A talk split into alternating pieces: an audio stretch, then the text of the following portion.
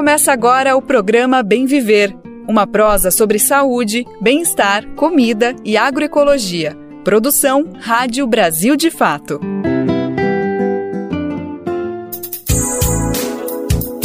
Hoje é sexta-feira, dia vinte e quatro de março de dois mil e vinte e três, sextou. O programa Bem Viver tá no ar para a última edição da semana. Eu sou o Lucas Weber e vamos juntos pela próxima uma hora com muita informação e prestação de serviço. Hoje é dia da União dos Povos Latino-Americanos. Na entrevista do dia, a gente vai entender o que significa essa data e quais são os desafios para essa integração entre os povos da nossa América Latina. Presidente Lula vai à China. Vamos saber mais sobre essa viagem, quais serão as pautas em discussão e o que ela representa do ponto de vista das relações internacionais. E no quadro Momento Agroecológico, a gente vai até a periferia de São Paulo conhecer um projeto de hortas comunitárias, um legado ancestral de autonomia e alimentação saudável para a comunidade. Brasil de Fato, vinte anos. Apoie e lute.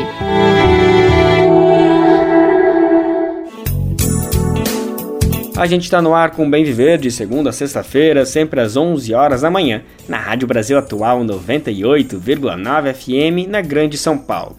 E também pela nossa rádio web, no site rádio brasil de fato ponto com ponto b r, que você pode ouvir em todo o mundo. Dá para ouvir o programa nos aplicativos de podcast e na rede de rádios parceiras que retransmitem o Bem Viver de norte a sul do país. São mais de cem emissoras.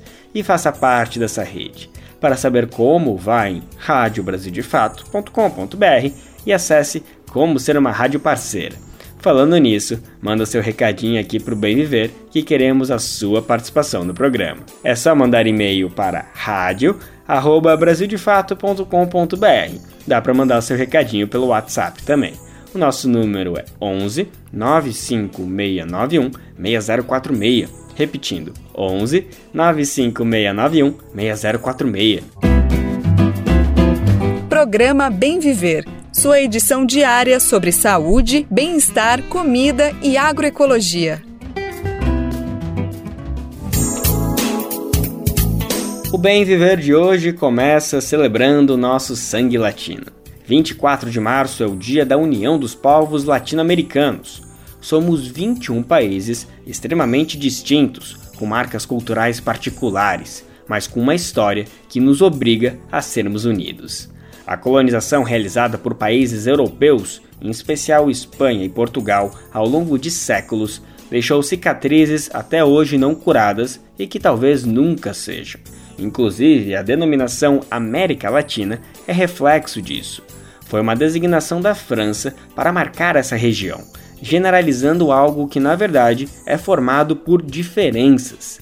Ou seja, a gente está falando de um processo extremamente complexo que impede qualquer tipo de generalização. A construção de uma identidade de povo passa necessariamente por um estudo que atravesse séculos de história e seja atento a detalhes e particularidades.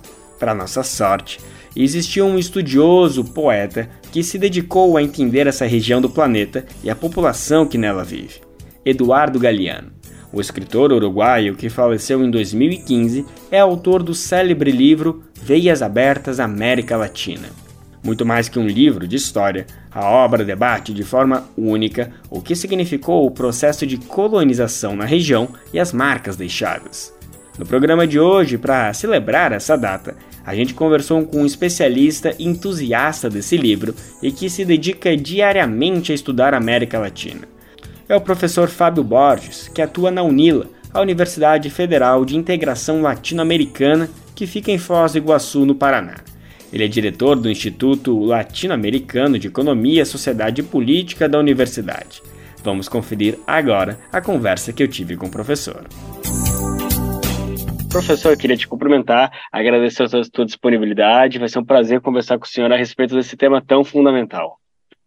Olá, Lucas. O prazer é todo meu e falar de um tema que eu sou apaixonado é sempre um grande prazer. Que bom, que bacana. Professor, a gente tem uma tarefa aqui que é quase impossível, que é debater a união dos povos latino-americanos num intervalo aqui de quinze, vinte minutos. Eu sei que é uma tarefa muito árdua, mas talvez para nossa sorte exista um livro que acho que ele é capaz de contemplar, de certa forma, tudo isso que envolve, todo esse arcabouço que envolve essa união, esse debate dos povos latino-americanos. Eu estou falando do livro Veias Abertas da América Latina, do escritor uruguaio Eduardo Galeano, né, que nos deixou há pouco tempo, mas a obra dele com certeza é eterna, é para sempre. Eu tenho certeza que a gente pode abordar de várias formas a data de hoje, mas me parece que falar um pouco desse livro é uma maneira, primeiro, de celebrar nesse grande registro histórico que consegue contemplar de maneira tão complexa e ao mesmo tempo didática como que foi a construção dessa parte do continente. Então eu queria saber se tu concorda com isso, se a gente pode começar a nossa conversa falando um pouquinho dessa obra. Queria trazer tua, queria saber da tua experiência, como esse livro chegou para ti, e se até hoje ele serve de referência para todos os estudos e análises que tu faz quando a gente precisa falar da América Latina. Uma oportunidade muito interessante, inclusive, de recordar a minha formação, né? Porque exatamente há vinte anos atrás eu recebi esse livro, As Veias Abertas da América Latina, de um amigo de infância, né? Que sabia que eu gostava de América Latina, que eu trabalhava com temas latino-americanos. É o Leandro Pazzini, ele é professor de literatura em São Paulo, né? Então já deixo um agradecimento enorme. E certamente esse livro mudou a minha visão de América Latina, mudou a minha visão é, sobre os processos é, de independência, de colonização na América Latina, um processo marcado aí por muitas especificidades. Entre eles, é justamente a reconstrução da história da América Latina e do Caribe pela nossa própria visão. Acho que eu começaria é, destacando isso. É um livro que foi feito em mil novecentos e setenta e seis, num período muito triste da história de muitos países latino-americanos e caribenhos, que era um período de muitas ditaduras militares, entre eles o próprio Uruguai, que é o país de nascimento do Eduardo Galeano, mas Argentina, Brasil, vários países estavam passando, o Chile, né? Vários países passando por momentos muito tristes de nossa história, muito violentos. E esse livro, ele nos traz uma perspectiva, primeiro que é um escritor, que é um poeta, né? É muito gostosa a leitura do Eduardo Galeano. Ele traz uma perspectiva progressista, original, contando uma história, não é fácil, em duzentas e poucas páginas, contar a história de quinhentos anos e mais, né? Porque eu acho que a perspectiva do Eduardo Galeano é justamente essa, que a América Latina e Caribe já, é, já existia antes da chegada dos espanhóis aqui. A marca da nossa história, a marca da, das nossas universidades, a marca do nosso conhecimento é uma marca muito eurocêntrica. É a história contada pelos vencedores. Então a gente tem os... os marcos europeus, como a chegada dos europeus aqui na América Latina, como um ponto de partida da nossa história, o que já seria um equívoco, porque nós tínhamos civilizações extremamente sofisticadas, os incas, astecas, maias, guaranis. Eu sempre me lembro do filme Diários de Motocicleta, né, que é baseado no, no livro do, é, justamente do Che Guevara, onde tem uma parte que eles estão em Cusco, né? E um menininho, que é um guia do Che Guevara naquele momento, ele diz, olha, esse muro foi feito pelos incas, aquele muro que é uma construção arquitetônica fantástica, com uma precisão, com um cuidado fantástico. E essa parte do muro foi construída pelos incapazes, que eram os espanhóis. E aí, esse é um momento interessante, porque talvez, na história da humanidade em termos proporcionais, não teve um, um século tão genocida como o século dezesseis, que realmente diminuiu a população da América Latina e do Caribe enormemente, primeiro pela tecnologia das armas, mas também por pandemias, por justamente doenças infecciosas que os europeus trouxeram para nós. Então, esse é um ponto de partida é, do próprio livro, né? Que eu acho que é a perspectiva que o Eduardo Galeano tinha. A gente não foi colonizado, a gente foi invadido, a gente foi é, justamente é, explorado. E a, o título do livro diz isso, né? As Veias Abertas da América Latina, e que eu acho que é algo muito estrutural na história da América Latina e do Caribe, nada mais é do que fonte de matérias-primas para os países centrais, para as grandes empresas transnacionais. Isso valia para mil e quinhentos e vale para hoje. Quando você vê o tipo de exportação dos produtos na maioria dos países latino-americanos e caribenhos, eles são concentrados em poucas matérias-primas, mesmo nos mais industrializados como o Brasil. A gente exporta soja, minério, e isso vale para o Chile, vale para a Bolívia, vale para o Peru, vale para o México, ainda que o México hoje em dia tem algumas é, peculiaridades por ter ali as maquiladoras, que são empresas norte-americanas que aproveitam aí de um outro recurso, que é mão de obra barata no México, né, para poder baratear a produção, mas de qualquer maneira, o tipo de inserção internacional, a particularidade da América Latina em relação ao sistema internacional é que é uma região marcada pela exploração, pela pobreza, pela desigualdade, pelo autoritarismo, e, e mas, ao mesmo tempo, é uma região de muita riqueza.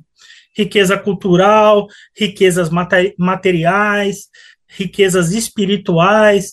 E acho que é uma região que nos traz aí muitos desafios de compreendê-la pelo nosso próprio ponto de vista e, ao mesmo tempo, fazer esse diagnóstico de uma história de tragédia que foi a nossa história em geral até hoje, né? Perfeito, professor. Eu só queria entrar em mais um detalhe agora, é, que tu falou bastante a proposta dessa entrevista, é justamente falar a gente, né? A gente latino-americano. Mas ao mesmo tempo que a gente cultua tanto, você dentro da UNILA também é uma pessoa que com certeza vive bastante nesse espírito, por mais que ele exista, eu queria te questionar se você acha que o brasileiro às vezes se afasta um pouco desse reconhecimento como latino-americano. Tu entende que às vezes o latino-americano ele se compreende muito mais como, né, Argentina, Venezuela, México, Colômbia, Uruguai, esses países da, que falam espanhol, digamos assim, o Brasil ele está um pouco... Não sei, talvez esse sentimento ainda não está encarnado no brasileiro. Você sente que existe essa diferenciação ou não necessariamente? Não, é, não existe essa diferenciação? Como que tu entende o espírito latino-americano envolvendo o Brasil e os demais países que compõem o continente? É, existe esse afastamento, né? É comum a gente pensar em relações internacionais que o Brasil vi, é, viveu de, de costas, né, para o restante da América Latina e o Caribe, e de certa maneira a América Latina e o Caribe também viveu de costas para o Brasil. Isso é uma realidade, é difícil a gente criar essa identidade. E o conceito América Latina é um conceito também muito complexo e, ao mesmo tempo, pouco definido, né? Ele é um conceito que surgiu na França no século dezoito, dezenove e, e dizia mais respeito às lutas imperialistas entre França e Inglaterra para diferenciar a América anglo-saxã do restante da América. Depois nós criamos outros conceitos próprios da América Latina, né? Por exemplo, o conceito de Nuestra América, que é do José Martí, que dizia justamente isso. Até o conceito América Latina é um conceito imperialista. Simplesmente os europeus criaram esse conceito para definir as suas áreas de influência, as suas áreas de domínio. E aí, no processo de independência dos países latino-americanos e caribenhos, há uma diferença importante entre o Brasil e os demais países da América Latina e do Caribe. O Brasil se tornou uma monarquia. Os, os outros países se tornaram repúblicas. Então havia uma desconfiança mútua. O Brasil desconfiava dessa fragmentação no restante da América Latina e Caribe, com a ascensão de muitos caudilhos, de muitos fazendeiros autoritários, e que, por mais que trouxeram o processo de independência, é um processo de independência inconclusa, porque você é independente politicamente, mas continua dependente economicamente, e, ao mesmo tempo, nunca se construiu um Estado-nação unido. Sempre uma parcela da população foi excluída desses processos de construção do Estado-nação em vários países latino-americanos e caribenhos. Então, essa fragmentação da América Hispânica e da opção deles pelas repúblicas é, trazia uma desconfiança por parte do Brasil, porque o Brasil era um país, e continua sendo um país continental, e manter a unidade nacional era importante. E para manter essa unidade nacional, parecia que o nosso processo de independência ele deveria ser menos conflitivo, mais negociado. E aí vem um pouco a alma do brasileiro, que o Sérgio Buarque de Holanda traz bastante, é uma leitura bem específica, né, do contexto brasileiro, que é o homem cordial, a cordialidade brasileira. Até no processo de independência, em tese, nosso processo foi mais harmônico. Obviamente, o Eduardo Galeano denuncia muito isso, não foi isso, né? Também teve muita é, exploração sexual, houve muito massacre, é, não houve esse processo de colonização harmônico, como muita gente imagina o Brasil, samba, futebol e gente feliz. Não, houve muito estupro, houve muita violência, não foi tranquilo o processo. Mas a monarquia portuguesa conseguiu manter realmente o Brasil como um país unido e um país continental. Eles tiveram esse mérito. E aí, por parte dos países recém-independentes que eram repúblicas, eles viam o Brasil como uma ameaça, como uma restauração do poder europeu aqui. Isso é um ponto. Agora nós já estamos no século vinte e um. Outros temas vêm à tona. Temas de racismo, de xenofobia, de falta de conhecimento, a pura ignorância. Então, tem muitos estereótipos que o brasileiro cria em relação à Colômbia, aos traficantes de droga, a uma população indígena que seria inferior, ignorante do, do Peru, do Paraguai, do, da Bolívia. Então, esse, esses povos atrasados não têm nada a ensinar ao Brasil.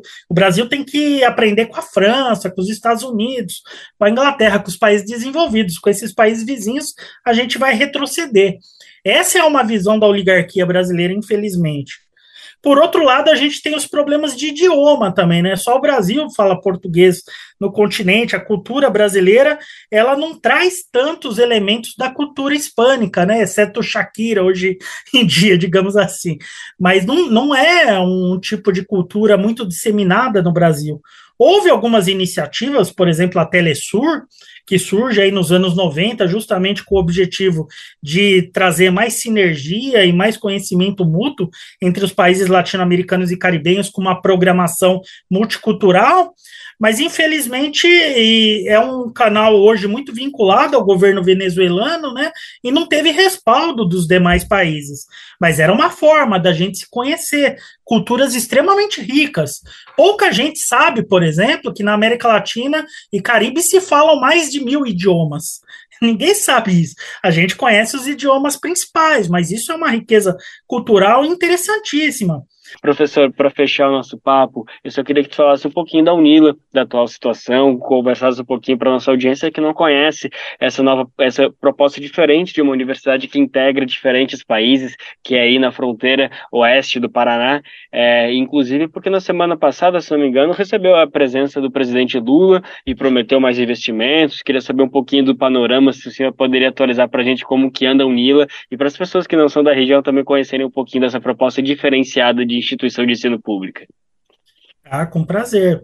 Bom, a UNILA, ela foi concebida num período muito importante da política externa brasileira em relação à sua liderança no processo de integração sul-americana. Em dois mil e oito, né, o Brasil propôs uma universidade federal na integração latino-americana que tinha o objetivo de ter metade dos seus estudantes dos demais países latino-americanos e metade brasileiros, assim como também em relação aos docentes. Qual que era o objetivo? Construir um conhecimento latino-americano desde a perspectiva latino-americana. Hoje, nós contamos com vinte e nove cursos de todas as áreas possíveis. É, no entanto, a universidade foi prevista para ter quarenta e um cursos, então ela está em construção realmente.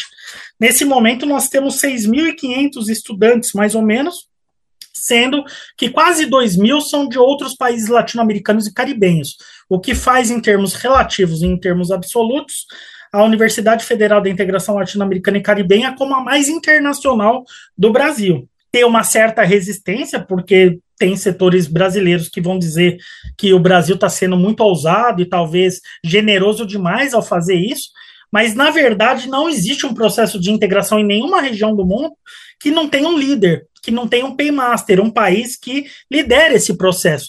E o Brasil tem muitas vantagens comerciais com todos os países da região. Então, seria mais do que justo que o Brasil apoiasse um processo de integração que mostre que o Brasil está interessado numa integração multidimensional, e não só econômica. E a integração da parte educacional seria um primeiro passo para a gente superar esses obstáculos da ignorância, do distanciamento, dos estereótipos que a gente cria e trazer soluções inovadoras para um continente que demanda soluções inovadoras pelo seu perfil muito específico comparativamente com outras regiões.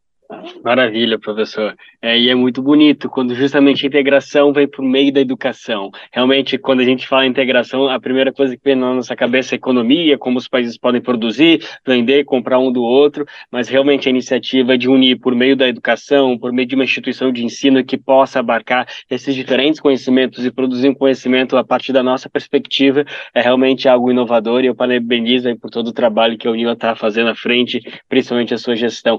Professor, infelizmente nosso tempo fica por aqui, a gente vai ter que encerrar, mas com certeza esse papo vai render novas conversas aqui para frente. Então eu te agradeço, agradeço a sua disponibilidade, foi um prazer conversar contigo sobre esse tema tão rico. O prazer foi todo meu, é sempre uma paixão falar da América Latina e do Caribe. Muito obrigado pelo espaço. A gente reforça o agradecimento ao Fábio Borges pela disponibilidade em conversar com o Bem Viver para nos ajudar a celebrar juntos essa data tão importante do dia de hoje, Dia de União dos Povos Latino-Americanos. Você está ouvindo o programa Bem Viver, uma prosa sobre saúde, bem-estar, comida e agroecologia.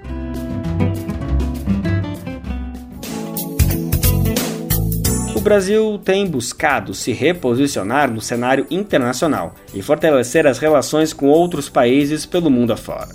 Tanto que, desde que começou a governar, o presidente Lula segue para sua segunda viagem fora da América Latina. Dessa vez, quem recepciona o chefe do Estado brasileiro é o presidente chinês Xi Jinping. Antes, Lula visitou os vizinhos Argentina e Uruguai e foi também aos Estados Unidos, onde se encontrou com o estadunidense Joe Biden. Em meio à tensão entre as duas maiores potências econômicas do mundo, a viagem de Lula coloca o Brasil no centro da disputa entre os dois países. Vamos entender melhor o que está em jogo nessa visita, em termos de relações internacionais e de acordos comerciais, na reportagem de Thales Schmidt, com locução de Daniel Lamir. Quando Luiz Inácio Lula da Silva do P T desembarcar na China nos próximos dias, ele pode tentar repetir uma velha fórmula, mas seu resultado é incerto. Com um histórico de neutralidade nas relações internacionais e de negociação até com inimigos, o Brasil volta à arena internacional.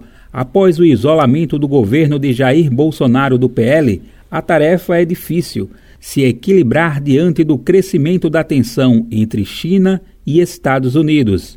As duas maiores economias do mundo trocam sanções e acusações de espionagem em um ritmo acelerado.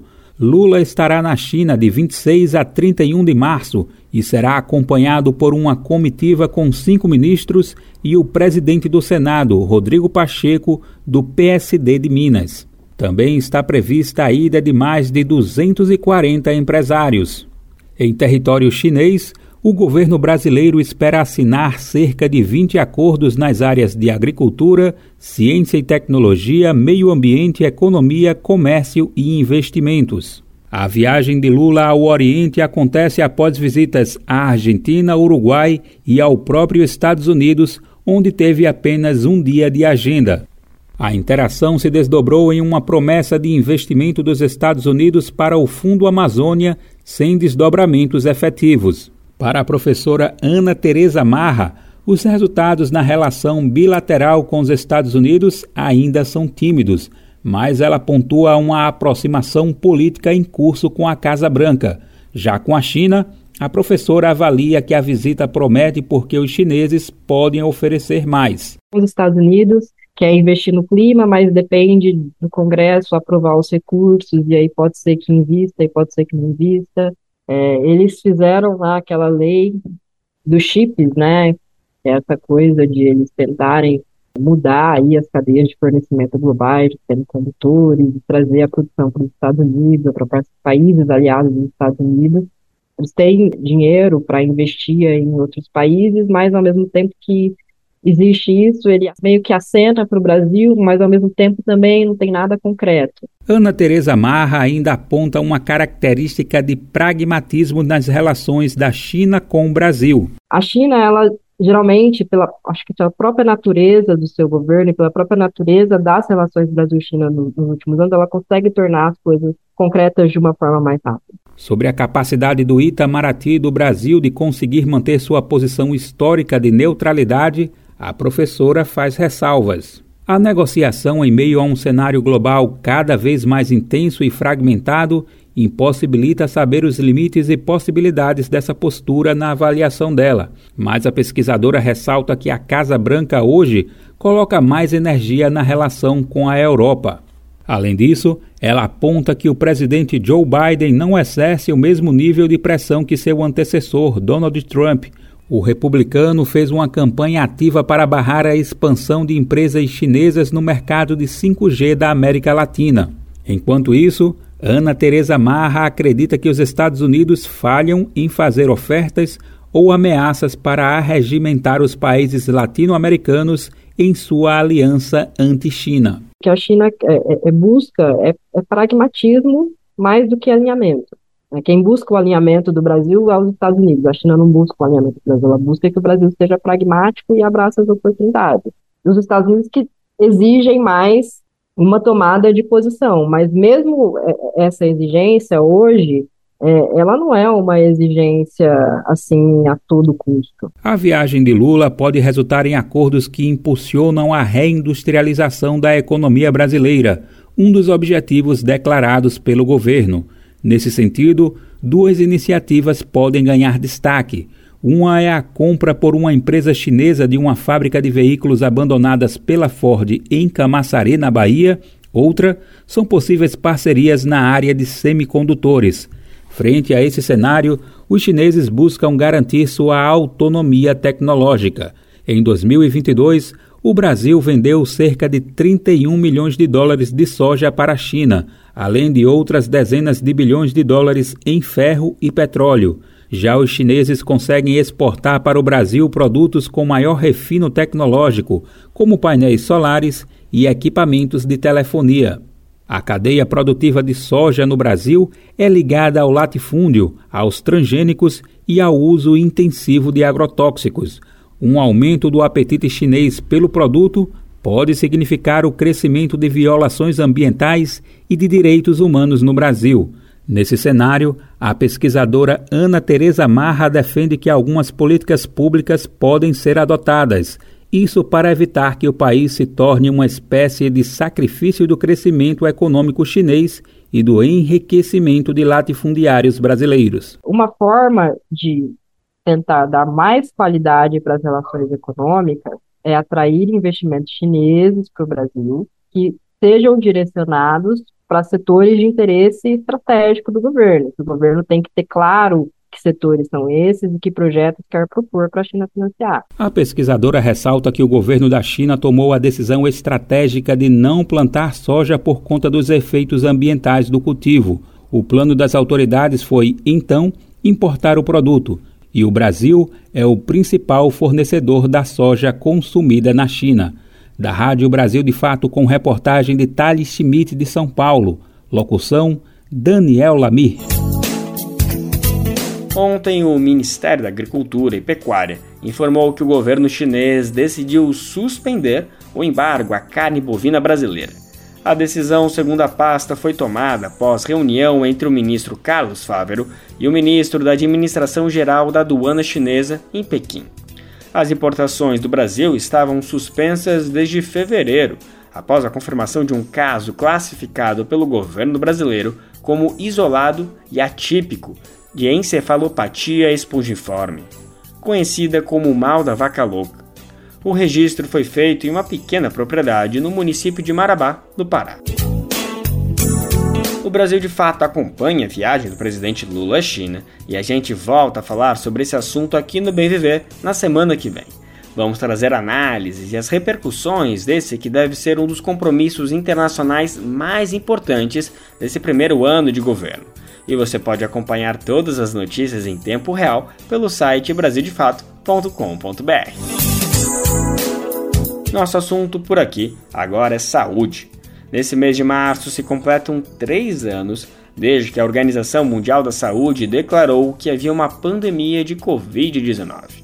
De lá para cá, a ciência caminhou a passos largos para enfrentar a doença e buscar formas de reduzir a propagação do coronavírus e agravamento dos casos. Foi assim que chegamos às vacinas que temos hoje. Graças a elas, o cenário da pandemia é bem menos preocupante. Mas ainda restam perguntas sem resposta sobre a infecção. No momento atual, um dos desafios colocados para pesquisadores e pesquisadoras é entender melhor a chamada Covid longa. Consequências neurológicas e olfativas estão entre as sequelas deixadas pela doença.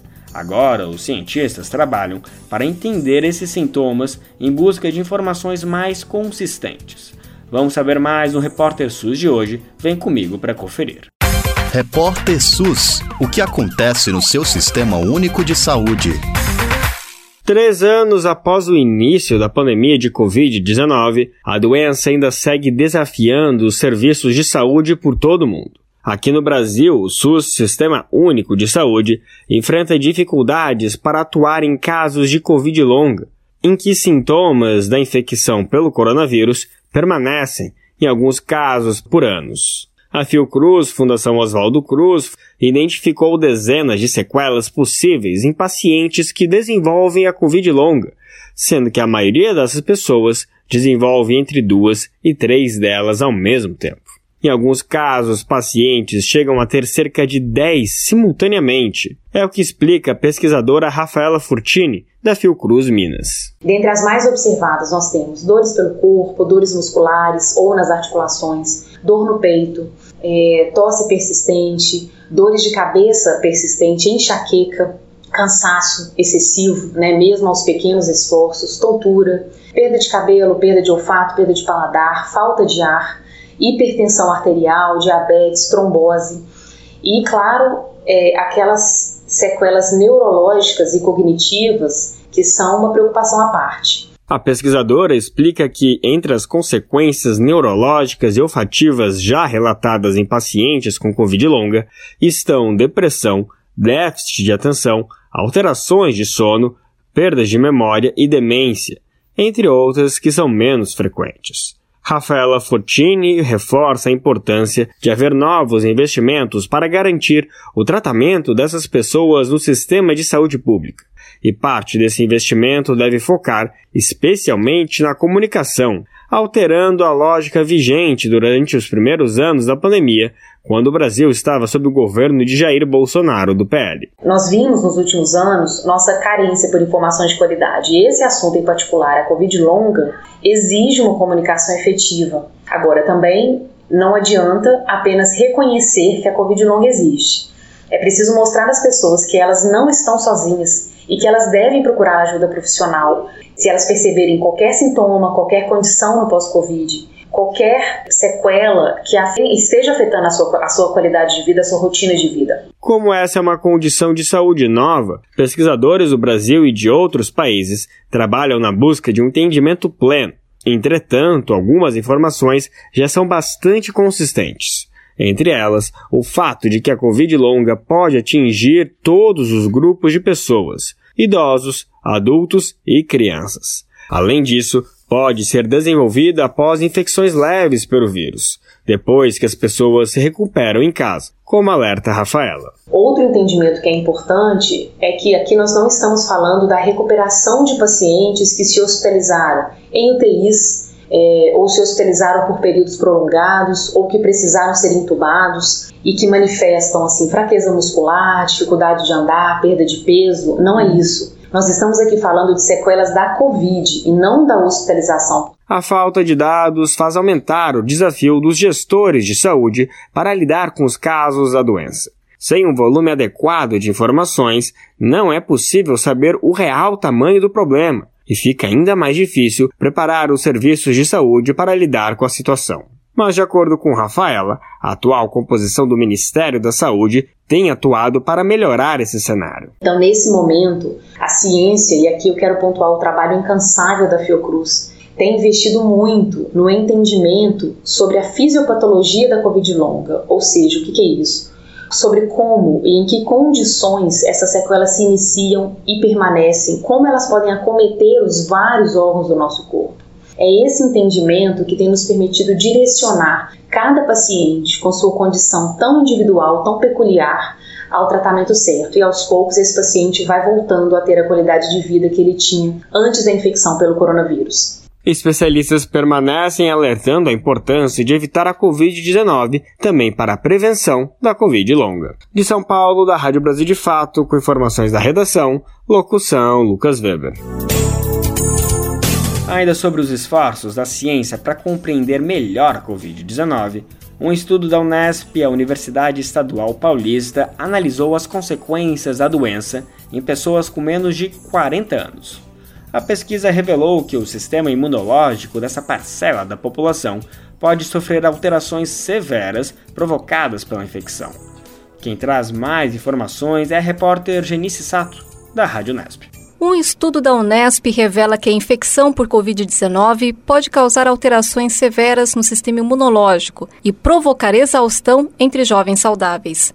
O trabalho envolve pesquisadores do Brasil e de Portugal, como destaca o professor Fábio Santos de Lira, do Departamento de Educação Física da Unesp em Presidente Prudente, e especializado na área de fisiologia e bioquímica do exercício.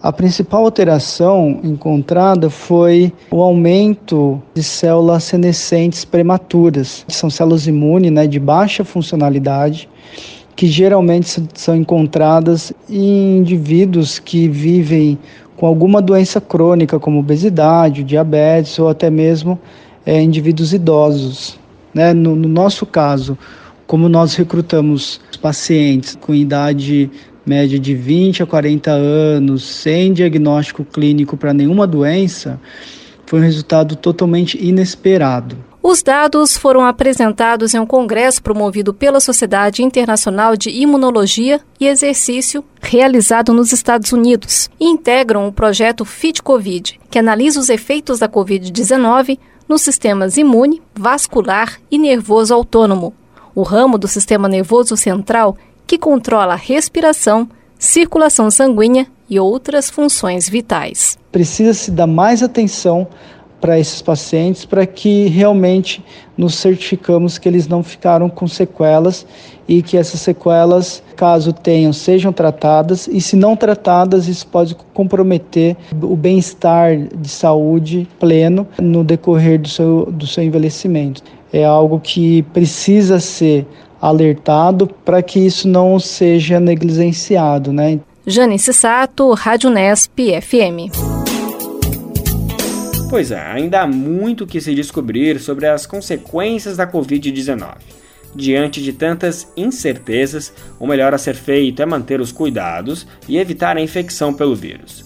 Ninguém gosta de ficar doente, e muito menos com sequelas que a gente nem sabe exatamente a gravidade e quanto tempo podem durar. Reforçando sempre aqui que a importância de manter a vacinação em dia para evitar quadros graves da doença. A educação foi uma das áreas que mais sentiram o impacto da pandemia de covid dezenove. As escolas precisaram ser fechadas e levou um certo tempo até que as adaptações necessárias fossem realizadas para que as aulas passassem a ser remotas. Sem a estrutura da escola, o auxílio dos professores na classe, é praticamente consenso entre especialistas que esse formato prejudicou o processo de aprendizagem. A alfabetização das crianças é uma das etapas que ficaram comprometidas. E alfabetizar os alunos e alunas na idade certa é um dos desafios do país. Nesse próximo período, uma nova política nacional deve ser montada para incidir justamente nessa área. Gestores e professores serão ouvidos pelo Ministério da Educação a partir do mês que vem. A ideia, primeiramente, é fazer um diagnóstico da situação atual com profissionais da educação. Vamos saber mais quais serão as demais etapas com o repórter Renato Ribeiro, da Rádio Agência Nacional. O Ministério da Educação vai montar uma nova política nacional de alfabetização das crianças. Para isso, a pasta vai fazer um diagnóstico com profissionais da educação para construir essas diretrizes. Por isso, o M E C vai lançar em abril uma pesquisa para ouvir gestores e professores da área. O primeiro passo será com os responsáveis pela educação, trezentos e quarenta e um professores e professoras de alfabetização, pois são eles que estão dentro de sala de aula todos os dias com os alunos. A ideia, segundo o ministro da Educação, Camilo Santana, é garantir que toda criança seja alfabetizada na idade certa ao final do segundo ano. Os números mostram que se a criança não aprende a ler e escrever na idade certa, que é ao concluir o segundo ano do ensino fundamental, isso compromete todo o ciclo evolutivo da criança nas séries seguintes. Nós temos uma distorção série-idade muito forte nos finais do ensino fundamental e também no ensino médio. Dados de dois mil e vinte e um do SAEB, Sistema de Avaliação da Educação Básica, apontam que de dois milhões e oitocentos mil estudantes, apenas trinta e oito por cento tinham condições de aprendizagem adequada da língua portuguesa, como leitura e escrita. Márcia Campos é diretora da Associação Bem Comum, instituição sem fins lucrativos do Ceará, que atua na área de educação. Ela destaca a importância da alfabetização, principalmente para os alunos da rede pública. É, as avaliações têm revelado, né, que as crianças elas não têm conseguido se alfabetizar nessa idade certa, que seria a idade de seis, sete anos, é a idade que as crianças da rede privada já estão lendo. E a gente está falando dessa criança que está sendo negada o direito e a oportunidade de ter aquilo que é mais básico para ter sucesso na escola, que é a aprendizagem da leitura e da escrita. Para elaborar o diagnóstico, o M E C selecionou cinco capitais, uma de cada região do país, que vai conseguir concentrar as informações dos duzentos e noventa e um municípios participantes da pesquisa. Essas capitais são Belém, Recife, Brasília, São Paulo e Porto Alegre. A pesquisa com os professores será feita entre quinze e vinte e três de abril. Os próximos passos, após a análise desse estudo, vão incluir reuniões com secretários estaduais e representantes de municipais de educação. Da Rádio Nacional em Brasília, Renato Ribeiro. O ensino médio é outro gargalo na educação pública brasileira. O ciclo tem um alto índice de evasão, motivado por diversos fatores. A impossibilidade de conciliar estudos e trabalho nessa etapa é um deles. Trabalhar e estudar não é o ideal nessa fase da vida, mas para muitos estudantes não é uma questão de escolha. Contribuir com a renda familiar é uma necessidade. Já era difícil equilibrar essa rotina. A situação piorou com a implementação do novo ensino médio, que ampliou a carga horária das aulas. Essa é uma das críticas feitas por entidades secundaristas ao modelo aprovado na gestão de Michel Temer do M D B. Mas não é a única. O novo ensino médio é alvo de protestos de alunos que pedem a revogação da medida. Um dos principais apontamentos é que a reforma não foi amplamente discutida com os estudantes, professores e pesquisadores da educação, não levando em conta a realidade de quem estuda. As disciplinas previstas no novo currículo também enfrentam resistência. Isso porque uma parte delas compreende os chamados itinerários formativos. Se trata de um conjunto de matérias complementares com nomes vagos, como O que rola por aí e Projeto de Vida, entre outros. Por outro lado, enquanto isso, aulas de filosofia e sociologia, por exemplo, perdem espaço nesse novo modelo.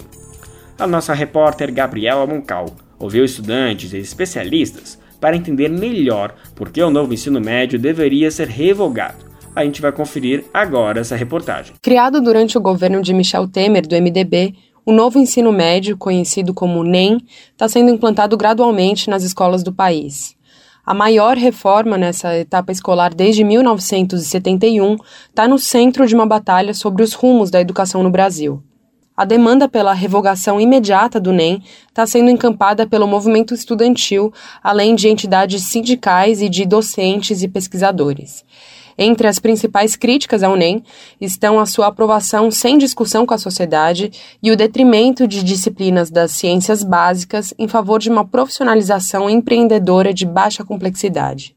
Pressionados, o presidente Lula, do P T, e o ministro da Educação, Camilo Santana, afirmam que o novo modelo não vai seguir do mesmo jeito. Eles prometeram uma consulta pública sobre o tema até junho para delinear reparos necessários. Não houve sinalização por parte do governo, no entanto, de que o modelo será revogado ao invés de ajustado. Propagandeado como um sistema que aumenta a liberdade de escolha dos estudantes, os itinerários formativos, como são chamados, têm sido alvo de críticas por, na prática, fazerem justamente o contrário. Secundaristas e professores ouvidos pelo Brasil de Fato destacam que esse sistema impõe disciplinas esdrúxulas no lugar de outras de base. Além disso, que escolas de menor porte e municípios com poucos colégios não conseguem oferecer muitas opções de itinerários formativos. Foi o que fez Ana Ponce, de dezessete anos, mudar de escola em Curitiba. No colégio onde ela estava antes, só tinha o itinerário de exatas. Como prefere humanas, teve que procurar outro lugar. Agora ela está matriculada em outro colégio que, por sua vez, também não oferece outra possibilidade além de humanas. A gente não tem muito como escolher, e se você não tiver a turma, a, o itinerário que você precisa, que você quer seguir, você tem que mudar de escola. Você não tem a opção de, sabe, de se moldar ali e ter as aulas que você queria ter. Se Ana encontrou dificuldade para achar uma escola que oferecesse um itinerário do seu interesse na capital paranaense, Iago Gomes reforça que é preciso pensar na realidade de cidades do interior. Ele é professor da única escola da rede estadual de Candial, no interior da Bahia, e avalia que o novo ensino médio aumenta as desigualdades no acesso à educação.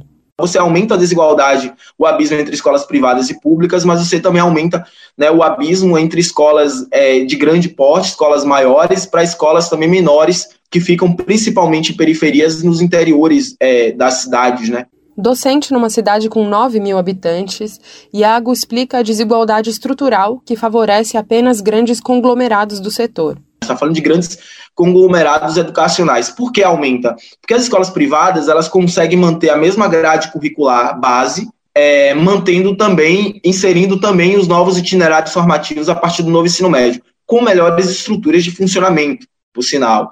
Por quê? Porque muitas dessas escolas possuem aula tanto pela manhã, quanto no turno oposto, ou tem um sexto horário. As escolas públicas não têm condições de fazer isso. Ana Ponce, por exemplo, está cursando o itinerário de sua preferência, mas sente falta de disciplinas como filosofia, sociologia e história.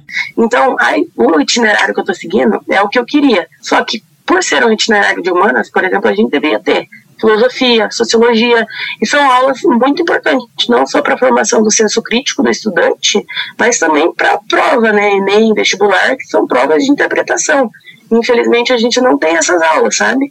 É, aula de, de filosofia, no segundo ano do ensino médio, não tem nenhuma, que foi toda substituída por ética e liderança, que é uma aula de coaching, sabe? Na visão de Iago, as novas disciplinas impostas pelo novo ensino médio estão desconectadas com a realidade da escola. O grave problema dessas novas disciplinas, por mais que a gente faça meme, por mais que a gente dê risadas dos nomes, né, fale da, das questões de perda e ganhos de carga horária de algumas outras disciplinas, eu avalio que o grande problema é que elas estão totalmente desconectadas com a realidade da escola e desconectadas com aquilo que pesquisadores sérios de educação avaliam sobre a necessidade metodológica de ensino-aprendizagem. O docente aponta problemas como a inversão de questões estruturais do ensino e aprendizagem a partir da reforma. Se, por exemplo, eu quero ensinar ao meu aluno uma fórmula de química, substâncias, misturas, né, a partir de uma aula em que eu leve um brigadeiro para ser feito em sala, isso é metodologia, não nome de disciplina. E o que está sendo colocado é a inversão disso. Antes da chegada do N E M, Iago, que é formado em linguagens, dava aulas de língua portuguesa, artes, educação física e história. Agora, com o aumento da carga horária e o rearranjo da grade curricular, ele é um dos tantos docentes pelo país que foram realocados para lecionar conteúdos distantes da sua área de formação.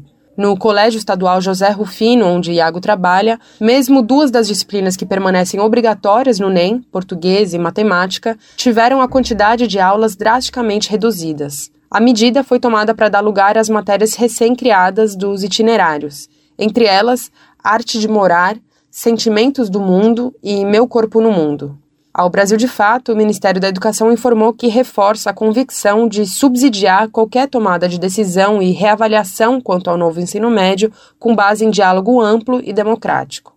Em portaria publicada no último nove de março, o M E C instituiu a realização, no prazo de noventa dias, de uma consulta pública por meio de audiências, seminários e pesquisas para avaliação e reestruturação do N E M. De São Paulo, da Rádio Brasil de Fato, Gabriela Moncal. Um recado importante agora. Quem teve rendimentos acima de vinte e oito mil, quinhentos e cinquenta e nove reais e setenta centavos em dois mil e vinte e dois tem até o dia trinta e um de maio para enviar a declaração do imposto de renda. Isso todo mundo sabe, né? O que muita gente não sabe é que o imposto devido, aquele que precisa ser pago, pode ser destinado para projetos e causas sociais. Vamos saber mais como fazer isso com a repórter Thalita Pires. Você sabia que é possível incentivar projetos sociais e culturais a partir da declaração do imposto de renda? A doação desses valores visa beneficiar, de forma legal e segura, iniciativas que atuam com crianças, adolescentes e idosos em atividades culturais, projetos audiovisuais e de incentivo ao esporte. Como o valor é descontado do próprio imposto devido pelo contribuinte, a destinação não possui custos para o declarante e pode ser realizada tanto por pessoas físicas quanto por empresas. Vale ressaltar a importância de se solicitar o recibo da doação, que pode ser emitido em favor do próprio declarante. Segundo a Receita Federal, neste ano, o potencial de destinação social do imposto de renda será de cerca de nove bilhões de reais. Pessoas físicas podem destinar até seis por cento do seu imposto devido ou um total de sete por cento se estiverem incluídos projetos esportivos nas doações. Para poder doar, o contribuinte deve preencher a declaração no regime completo, já que não é possível fazer esse tipo de destinação de imposto no regime simplificado. De São Paulo, da Rádio Brasil de Fato, com reportagem de Mariana Lemos, locução Thalita Pires. Você está ouvindo o programa Bem Viver, uma prosa sobre saúde, bem-estar, comida e agroecologia.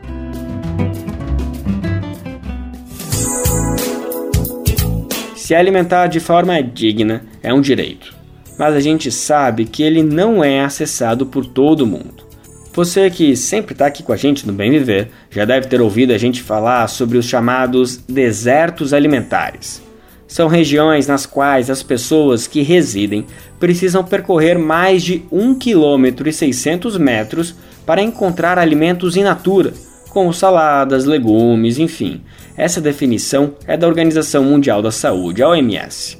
E é muito comum encontrar esse tipo de situação nas periferias das cidades, onde a oferta mais acessível é de alimentos ultraprocessados, ou seja, opções menos saudáveis e que fazem até mal para a saúde.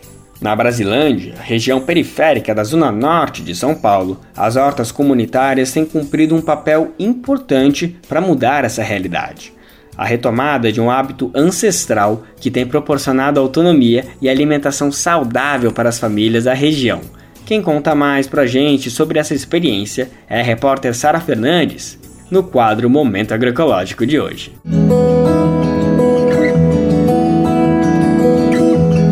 Momento Agroecológico.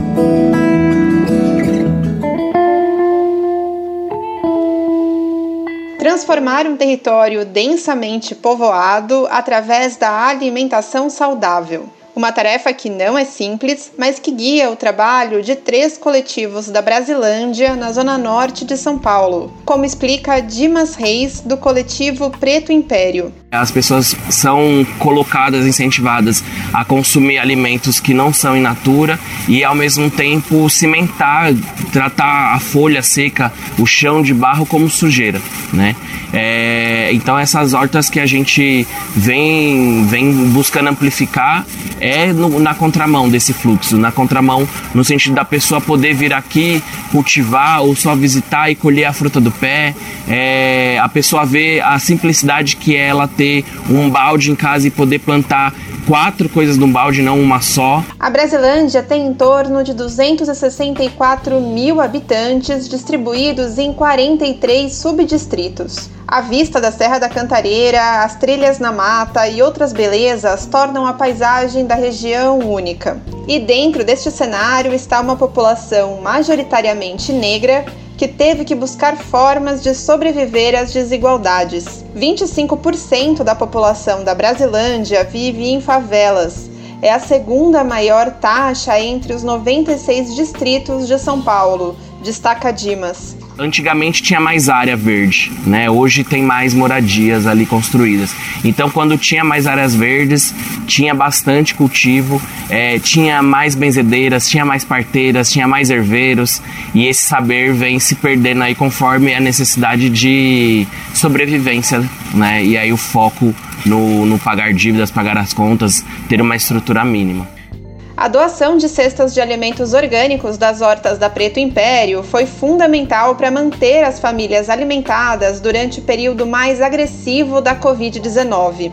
O educador ambiental Bruno Batista destaca que o objetivo agora é ecoar ainda mais os saberes agroecológicos no bairro, garantindo autonomia e segurança alimentar. As pessoas precisam se apropriar daquilo que é de necessidade delas.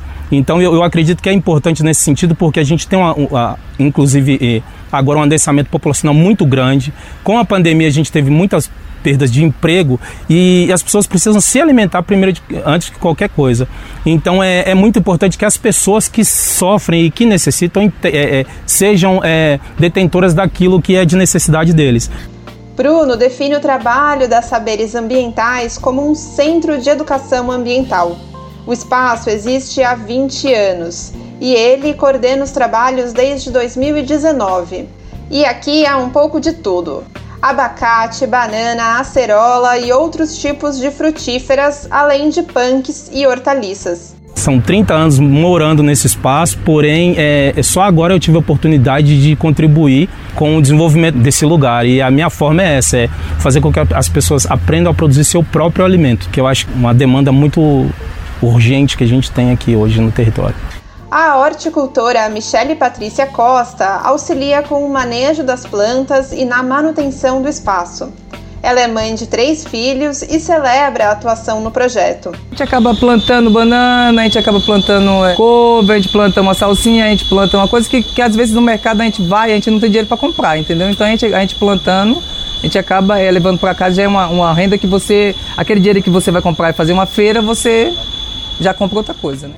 A manutenção dos espaços na Brasilândia é um desafio para os próximos quatro anos.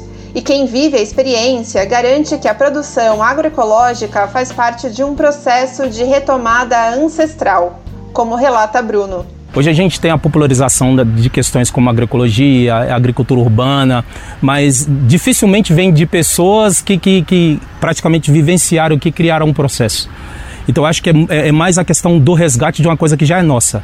Sempre foi nossa, hoje você tem ela de forma difundida, de forma comercial, mas é, inclusive não alcança as pessoas que realmente estão precisando. Então eu acredito que assim, é resgatar mesmo o que partiu da minha bisavó, que veio anterior a ela e que faz parte da minha vida, porque eu vivi isso. A única coisa que mudou foi chegando na cidade, mas é, a dinâmica ainda é a mesma.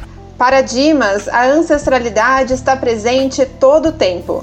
Acho que dá para dizer que o ancestral está vivo, porque se você for mapear e observar, a maioria das hortas são pessoas pretas na periferia que estão conduzindo. Pretas, afro-indígenas ou ameríndias são essas pessoas. Então, eu acho que o ancestral está vivo. É como se o ancestral estivesse continuando a cultivar o alimento, a repassar as técnicas. Da Rádio Brasil de Fato, com reportagem de Pedro Estropaçolas. Locução, Sara Fernandes.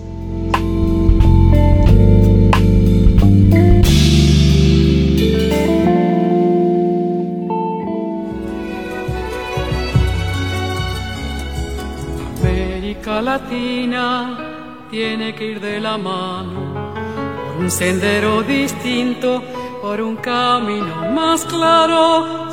No começo do programa, a gente falou sobre o Dia da União dos Povos Latino-Americanos, que é celebrado hoje, vinte e quatro de março. E para encerrar essa edição de sexta-feira, vamos com uma música que tem tudo a ver com essa data. Vimos tantas pasiones. Essa aí que a gente está ouvindo é a argentina Mercedes Sosa. A música é Veias Abertas, que aborda justamente a integração latina e faz uma referência ao livro As Veias Abertas da América Latina, do escritor uruguaio Eduardo Galeano. A gente encerra o Bem Viver de hoje ao som de Mercedes Sosa e reverenciando toda a pluralidade da nossa América Latina. Quem vai estar por aqui na segunda-feira é Daniel Lamir, com mais uma edição inédita do nosso programa. O Bem Viver vai ao ar a partir das onze horas da manhã na Rádio Brasil Atual, noventa e oito vírgula nove F M na Grande São Paulo, ou no site rádio brasil de fato ponto com ponto b r. Lembrando que o Bem Viver vai ao ar em diversas rádios pelo país. Diversas emissoras retransmitem o nosso programa e a lista completa você encontra no nosso site na matéria de divulgação diária do programa. Aqui a gente reforça o agradecimento e confiança de se somar nessa nossa caminhada e debate por uma construção de uma sociedade alinhada ao conceito do bem viver. Muito obrigado por estarem com a gente. Vamos nessa, que tem muito pela frente. O Bem Viver também fica disponível como podcast no Spotify, Deezer, iTunes e Google Podcast. Este programa teve apresentação de Lucas Weber e roteiro de José Martí, edição e produção de Douglas Matos e Daniel Lamir, trabalhos técnicos de André Parocha, Dilson Oliveira e Lua Gattinone. Coordenação Camila Salmásio, direção executiva Nina Fidelis, apoio equipe de jornalismo do Brasil de Fato. Você ouviu o programa Bem Viver, uma prosa sobre saúde, bem-estar, comida e agroecologia. Produção Rádio Brasil de Fato.